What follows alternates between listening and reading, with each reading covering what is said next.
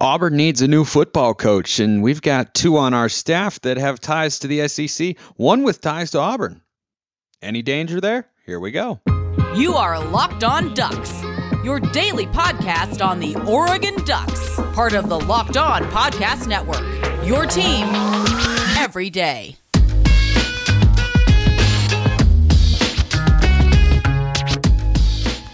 Yes, it is that time once again for Locked On Ducks. I'm your host, Spencer McLaughlin. Thank you so much for making this your first listen or your first view of the day, part of the Locked On Podcast Network, your number one source to stay up to date with the Ducks. Like, comment, subscribe. You know all of that good stuff by now. Today's episode brought to you by LinkedIn Jobs, helping you find the quali- qualified candidates you want to talk to faster. Post your job for free at linkedin.com slash locked on college. That's linkedin.com slash locked on college to post your job for free free. Terms and conditions apply. So the Auburn job is available. And I, I think it's fair to ask the question. And I just want to put your fears to rest for now. There, there's no immediate sense of panic or worry here, but I did feel that this is something that needed to be addressed, given that less than 12 months ago, we had a head coach leave for a different job. The difference there is that Mario Cristobal had a pass with Miami, Dan Lanning does not. And this ties into a mailbag question, the one I didn't quite have time to get to yesterday on the show. But when you look at the betting markets and you looked at look at the potential candidates that that national media writers and pundits have laid out, Lanning's name is not coming up. Dillingham's does eh, kind of every now and then, but I think there's a couple reasons that Lanning wouldn't be a candidate there. Number one, he hasn't been a head coach for very long. And so his ties to the SEC, yeah, in theory, that could make him a candidate, but without having ties to Auburn, it'd feel a little weird, especially because he'd be coming from the West, even though he's from the South. I think that Auburn fan base is really in a place where they they want someone who's from the area, who knows the area and who's been coaching in in that area. And I don't know if Lanning fits that particular mold. And then just from a coaching qualification standpoint, I mean Lanning has done a great job. Don't get me wrong, but the offense is is carrying the lion's share of the run here for Oregon, right? I don't think anybody would disagree with that. So Lanning's side of the ball hasn't been as dominant as some people would maybe like. They've been better than the statistics would suggest, but I don't think that's the sort of hire that w- would really sell the Auburn fan, ba- fan base and the alumni and donors that that he was the right guy. There's no ties to the university. He hasn't worked there before. He's been on, I think he was a GA at Alabama. He was, of course, on Georgia's staff. He was at Memphis before that, but obviously there'd be no concern if the Memphis job came open. I wouldn't worry about uh, Lanning thinking about that. But I think anytime an SEC job comes open, because they are the most coveted coaching jobs in America. And I saw, I think it was Jordan Reffett, the uh, one of the, uh, I think he's the football radio analyst for for University of Washington. He played there, and he posed a question the other day. You know, why would anyone leave a good situation in the Pac-12 or out west to go to the SEC, where it just you know doesn't work very often? Often? I think it's a valid question to ask, but I also understand why coaches take that gamble. You're probably going to go for more money. You've probably got more resources. You're usually in a better recruiting bed unless you're coming from, you know, Los Angeles or Arizona maybe is comparable, but still down south, you got a lot of really, really good players. And looking at Auburn, you're close to Texas, you're closer to Florida, and then you've got some big players down south. Oregon has to go in and pull those coaches out. But like Mike Leach, for example, could have stayed at Washington State and continued to have success. But kind of felt like his run there had come to an end, of which he had a great one, and he wants to test his chops as a coach at the next level. So I, I totally get that, right? I understand why some SEC job, not all, not not all for sure, but I understand why Mike Leach would go to Mississippi State, which is a historically middling SEC program, rather than being at at Washington State. I think recruiting is certainly a big part of that. But the question about why coaches go over there, I, I think it's relatively simple to answer. More money, more resources, more buy-in. You're going to sell out your stadiums all the time. You've got a better TV deal. You not only have more money for yourself, you've got more money for assistants. Like th- there are a lot of reasons why that would be an upgrade for a coach who has a good situation going, like Bryan Harsin, who might very well return to the Pac-12 at some point in time. You got ASU and Colorado open. I won't be shocked at all if Bryan Harsin is a candidate who at least gets an interview with both of those places. It didn't work out at Auburn, but it kind of felt like it wasn't a perfect mesh from the start.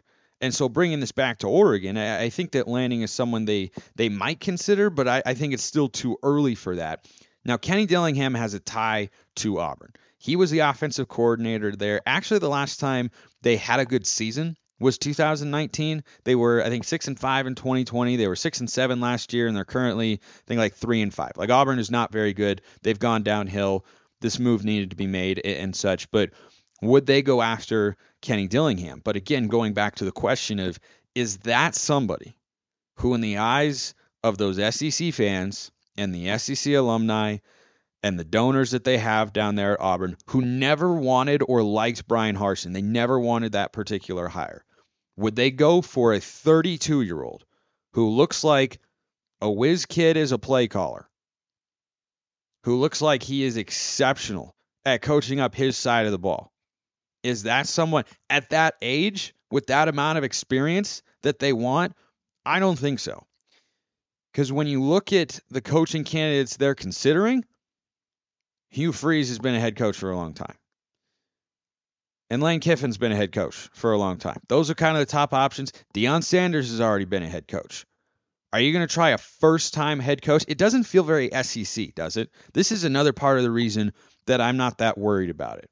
How often in the SEC do you have someone who is relatively new on the coaching scene get a head coaching job? Kenny Dillingham is not very old. This is the first time he's been a play caller. He's been exceptional through eight games, right? Had the opening game dud against Georgia, of course, but has been really good. But I'm not that concerned about it, not just because I look at the the coaching candidates who appear most likely to get the job, and Kenny Dillingham's name is not there, but also because it's still very, very early in his career, and it would feel a little bit like a flyer it would feel a little bit like a flyer to, for Auburn to come to Kenny Dillingham, who was there for just one season, I'm pretty sure, as the OC. So it's not like the ties are all that extensive. Would they go for someone who's been a play caller for a year and hasn't been a head coach? Would be, I think, the youngest or second youngest. I'm pretty sure the guy at South Alabama would be a touch younger. He might be a little older than Kenny Dillingham, but he'd be among the two or three youngest head coaches in all of college football it doesn't feel to me that that's the direction Auburn is going to go here, given the list of candidates they appear to be considering and that might be in line for that job. So I'm not particularly worried about it. I do think it's worth addressing because anytime you bring in a staff that has a lot of SEC ties, it's fair to ask the question are they going to be allured back to that conference? Are they going to want to take a job when when one comes open is the Auburn job better than Oregon? I'd argue no. You have an easier path to the playoff while also having all the money, facilities, fan support, alumni support, and everything that you could get at, at, at an SEC school. So I don't think Auburn is a better job. Oregon's been a better uh, better program, and they're now uh, currently a better program as uh, as Lanning has taken over and such in the last you know 10, 15 years or so. But I think I think we'll be okay.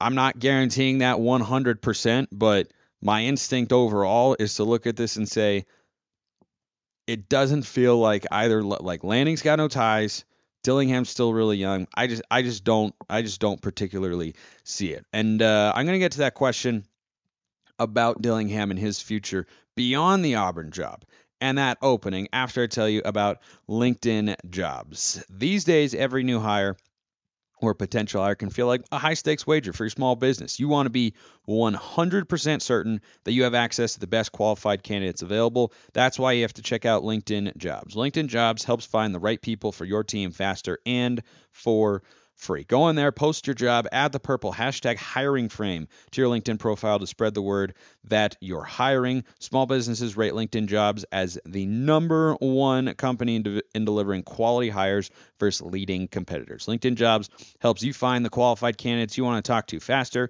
Post your job for free at linkedin.com slash locked on college. That's linkedin.com slash locked on college to post your job for free. Terms and conditions apply. Okay, so finally I'm getting to the brewing PNW Adventures question. And uh, just to sum it up real quick, he's, uh, you know, it was a longer question and such, but He wants to know if Kenny Dillingham taking a head coaching job would potentially be delayed because of the history that he's got with Dan Lanning and whether or not that would help keep him around for more time. My initial reaction is it can't hurt. It can't hurt because uh, Dillingham is someone who has the potential to be a head coach, given what we've seen from him as a play caller at this point. But you still have to have some pedigree. You still have to have you still have to have some time as a high level coordinator to where you can observe how a particular head coach does the job. Now he's been an OC. He just hasn't been a play caller. I think that's a little bit different, but that's more about how other schools will view him. With regards to his relationship with Dan Lanning, it's there. There, there's a past. They were on the same staff at, at Memphis, I think is where, where they first met. There might have been one of one other stop where their paths briefly crossed, and it, you know that's kind of the nature of the business, right? Is one reason that Dan Lanning, I think, brought in Kenny Dillingham is he knew him from those stops and he knew the sort of coach that he could be and why he was the the right the right coach. But I think if you're Kenny Dillingham, one thing you have to consider is you clearly have a good situation here at Oregon. You might be coaching yourself into a raise. You've got a head coach in Dan Lanning who you know, who you trust, who trusts you, right? There's no there's no handcuffs or anything right? I mean, no one no one gets that sense the way we, we, felt at times over over the past four years with that relationship between the head coach and the offensive coordinator. This is, you, you know, from what we can tell from the outside, this is all Dillingham on on the offensive side in terms of the play calling, the scheme. Of course, Lanning is involved and such, but that's also my point. Is he's not saying no, here's what we're gonna do, and you need to do this, you got to do it that that way. And if you're Kenny Dillingham, I think that helps you a lot because if you want to elevate your stock, as a coordinator, to be a head coach, and look at how you can maximize your your kind of draft stock in the eyes of other other schools who maybe want to hire you as their head coach. You want to be able to do something like, something like this for multiple years because Arizona State may come after just one year to Kenny Dillingham and say, We'd like you to be our, our head football coach. But if Dillingham stays with Lanning for you know, two years after this one, the offense keeps playing like this. You have conference championships, maybe a college football playoff appearance. If you do all of that, especially if he's able to make Dante Moore into a really, really good quarterback with with all the promise that he shows as a prospect, then I think you could get interest from maybe if the next Auburn coach doesn't work out very well, then maybe there's a greater level of intrigue from the Tigers to say, well, maybe we want to go get him. And maybe that's the job that Dillingham wants. Maybe he wants Arizona State. I don't know. I've never met him. I haven't talked to him. And I don't think he's been, nor do we expect him to, to be public about what his private career aspirations would be. I'm sure he has them, as anyone at that age tends to have. But if he's trying to make himself the best candidate possible, sure, he looks like a good one right now. But imagine if he stays with Lanning, a guy who he knows, a guy's a guy who he trusts, and a guy who he knows he can win a lot of football games with for another couple years, I think you could see bigger schools start to come calling and say, "Hey, we'd like to interview you for for our head coaching vacancy," because you know they're they're always going to be there and and such. So maybe he may, maybe he is a one and done as the OC because the offense has been so darn good. But I think he he could be better served or have a better chance for his first head coaching job to be at a bigger school where you have a higher chance to succeed and you know maybe you have more pressure at a place uh, like Auburn if you end up there one day but he'd be at a place where he could go and and have more resources and players recruiting base rather than like what what Joe Moorhead has done for instance right? He had some success as the OC I always thought he was pretty smart but he's at Akron and they're having a rough go of it this year. And maybe in a couple years he's able to rebuild that. But Dillingham may be tempted by an offer by that sort of school, not not necessarily a group of five school, but you know potentially if they get it, if it's a good group of five school and he gets a head coaching offer, like maybe if Memphis one day were to come calling and say, hey, we'd like you to be our head coach, maybe he'd be okay going with that as his first job. But is it easier to win at Memphis or is it easier to win at I don't know, a Big Ten or SEC school that, that comes available depending on which one it is. So I, I think it's fascinating, but could his relationship with Lanning help keep him around? Yeah, I, I think a little. I don't think it could supersede a great offer if it came along, but I think it makes it more likely he would need an outstanding offer to leave rather than just saying, "Well, I'm going to take the first job that I get." Like if he if he gets one or an interview that's like, "Ah, it's just an okay school, it's an okay job and such," but it's a head coaching opportunity, maybe it's more likely. I, I think it makes it a little more likely that that he'd stick around with Lanning because of everything I've talked about that he knows he knows he can win a lot of games and he knows he can have a, a lot of success and uh, and raise his stock. So yesterday, around this time in uh, in the episode, I uh, had what my favorite high school teacher would call a moment of uh, cerebral flatulence, and my uh, uh, more commonly referred to as a brain fart. And I just kind of like forgot what I had teased before the break, but I remembered, uh, and then I I figured, you know what, maybe, perhaps. I should address it here on uh, the show. So the reason that Clemson going 13 and 0 is something Oregon fans should support in terms of them getting into the playoff is because if Oregon went 13 and 0, we would want the same treatment, even if the conference was not very strong. Think about it. Let's say Oregon stays in the Pac 10 and or they expand back to the Pac 12 with like San Diego State and I don't know, UNLV or someone, right? Not adding a ton of RPI strength to the league, but still enough to where, you know, with Oregon and Washington, Utah, Oregon State's on the rise, the Arizona schools can be all right. You'd certainly expect that it would remain a, a Power Five from a national consideration, right? They'd say, well, you know, it's weaker, but it's still a Power Five. If Oregon were to go 13 and 0 in that schedule, and they had a big non big time non conference opponent who was a little bit down but looks good before the season, the way Clemson has with Notre Dame, if the Ducks did that, we would all want them to get into the playoff, right? Clemson plays in the ACC, which is worse than the Pac 12. It is the worst of the Power Five conferences. Without USC and UCLA, in a couple years, the Pac 12 or Pac 10 could be the worst of the Power Five conferences. But if the Ducks go 9 0 in league play and win all their non conference games and then win the conference championship, we would want them to get in in a 14 format. Now, when the 12 team format comes, I believe it's 2026. We're now talking about this in terms of what seed they would potentially get or how we would want the committee to view them. But I don't think Clemson is that good this year, but I do still think you should reward results.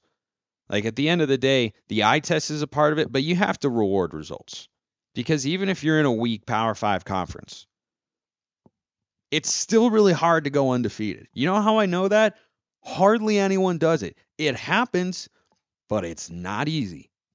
It's not easy. And if Oregon were in that same situation, we would all be wanting, you know, I'm sure there'd be some fans out there saying, well, it's just, you know, SEC, Big Ten bias and all this sort of stuff. And Oregon's getting screwed and the Pac 12 and like all the, all those talking points would rise up to the surface in some corners of Oregon's fan base or beyond, that would 100% happen. So, though I think Oregon is much better than Clemson, and I don't think Clemson has any margin for error.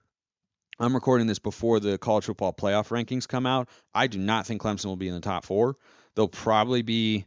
I could see them being as low as six. Heck, I could see them being seven. I, I, I think they'll probably be six because they have some institutional brand respect.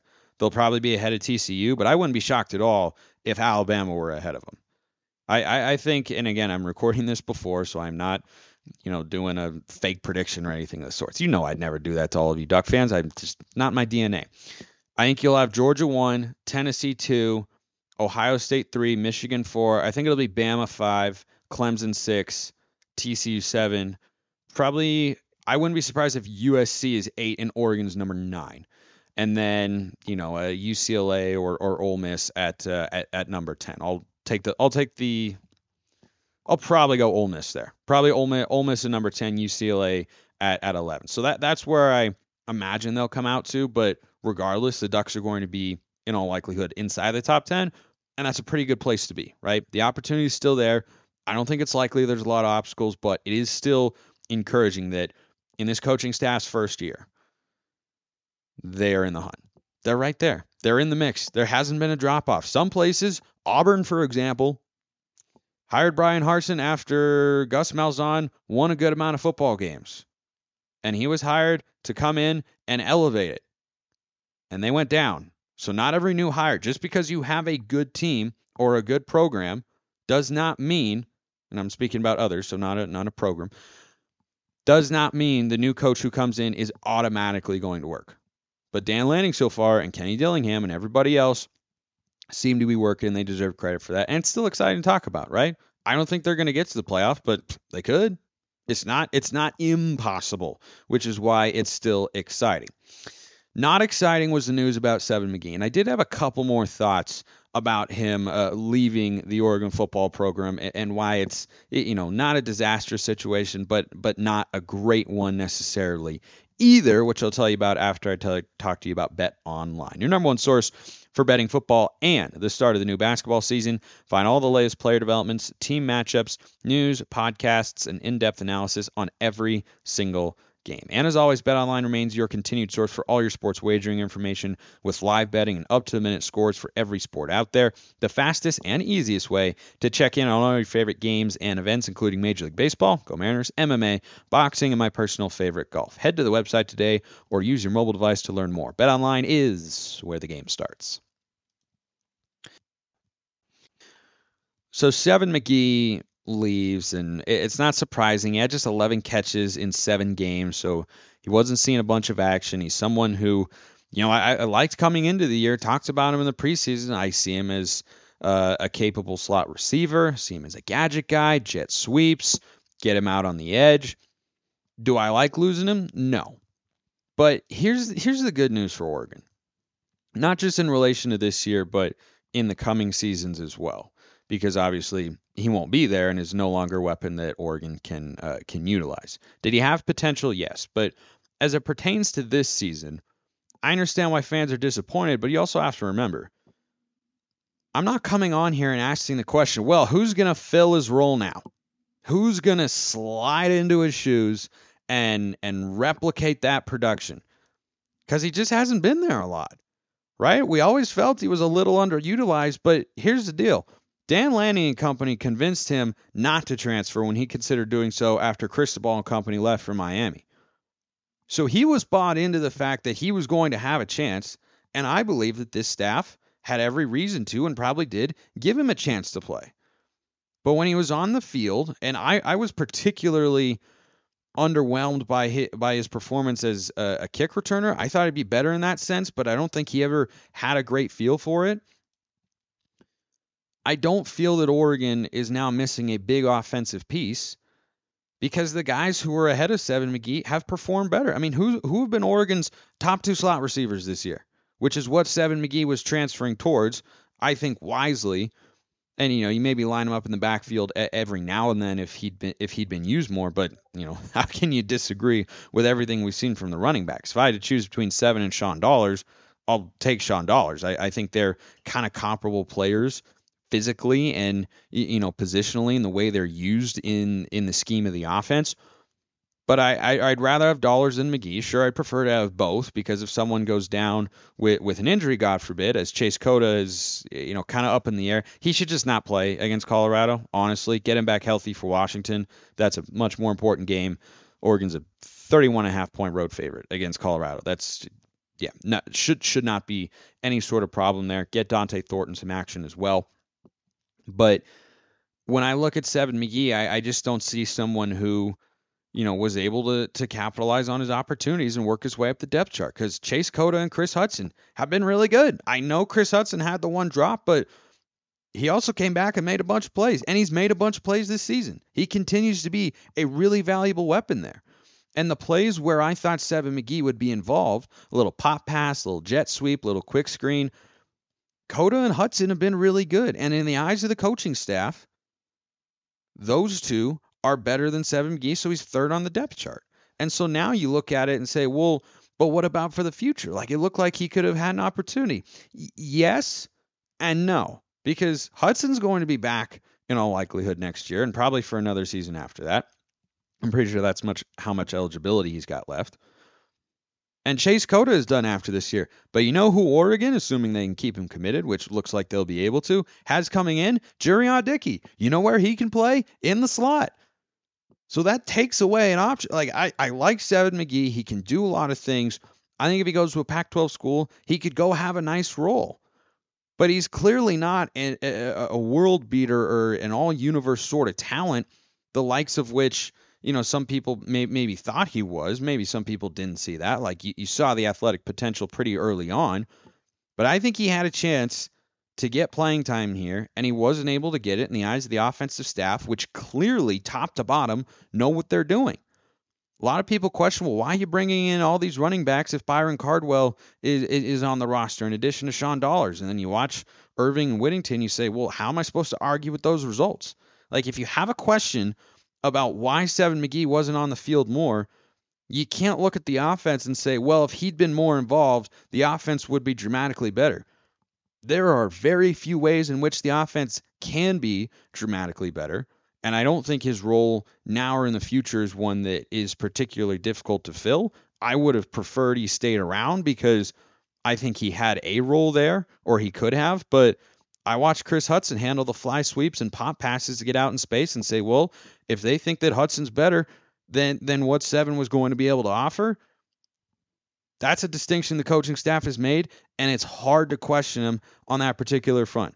I don't harbor any ill will towards Seven. He gave Oregon a chance after he understandably wanted to leave when the previous staff left. And I hope he's able to go somewhere, find success, get on the field, play football, and maximize his potential. But I don't think there's a major piece of bad news here for Oregon because he hasn't been a big part of the offense. He wasn't able to capture, I mean, the special teams role in particular is one that was wide open up in the air eh, from a depth chart and competition standpoint. And he just was not able, I, I think, to find a groove the way some other guys have. So Oregon's offense will be fine. I think they've got depth in in the coming years as well to to be able to I, I, guess respond is the right word or you know fill that hole on the roster but i don't think he's leaving a big one. I wish him nothing but the best. Appreciate everyone listening. Have a wonderful rest of your day and go ducks